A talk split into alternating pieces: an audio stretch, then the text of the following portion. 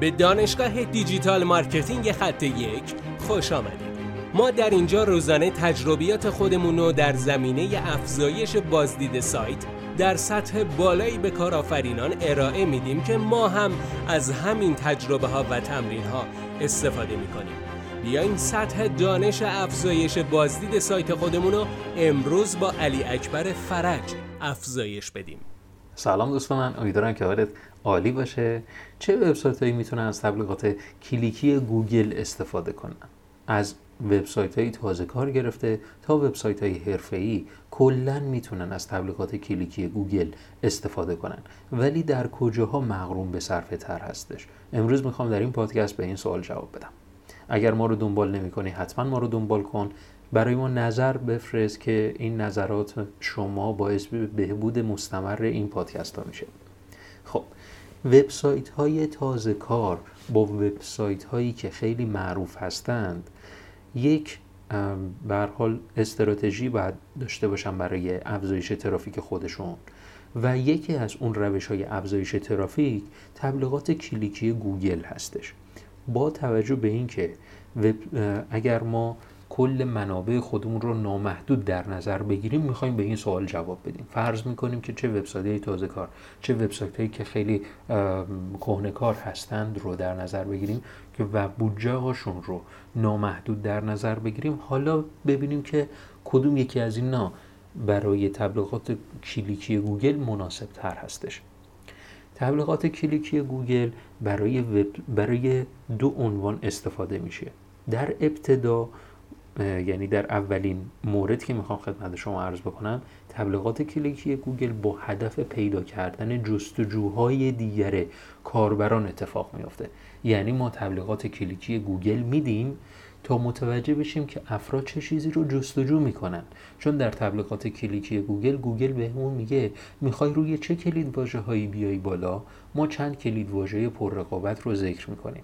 اونجاست که گوگل میاد تمامی کلید واژه هایی که زیر مجموعه این کلید واژه شما هستند رو در نظر می‌گیره و تمامی اون جستجوهایی که کاربران انجام میدن که مرتبط با این موضوع هستش رو هم به شما نشون میده که کاربران چه چیزی جستجو کردن. این یک فرصت طلاییه برای کسب و کارها که متوجه بشن که تولید محتوای خودشون رو با چه کلماتی انجام بدن. خیلی می‌تونه مهم باشه در سئو این یک دلیل برای استفاده از تبلیغات کلیکی گوگل و دلیل دوم برای تبلیغات کلیکی گوگل رقابت بالا میان یک کلید واژه مشخص هستش.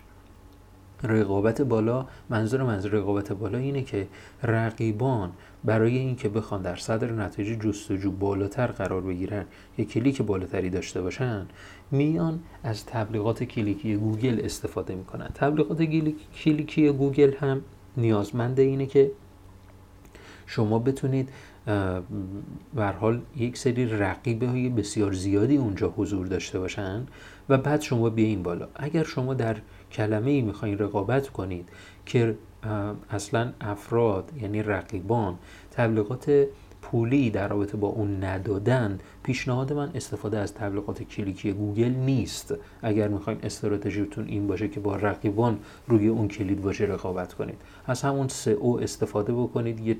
بعد از مدت مشخصی خودتون میایین بالا. ولی اگر روی یک کلید واژه 5 تا از رقیباتون از تبلیغات کلیکی گوگل دارن استفاده می‌کنن و وقتی که فردی روی اون کلید واژه کلیک می‌کنه با سیل بسیار زیادی از تبلیغات مواجه میشه و بعد اون نتایج ده تا نتیجه اول رو می‌بینه این کار رو خیلی سخت می‌کنه برای سه او سایت شما.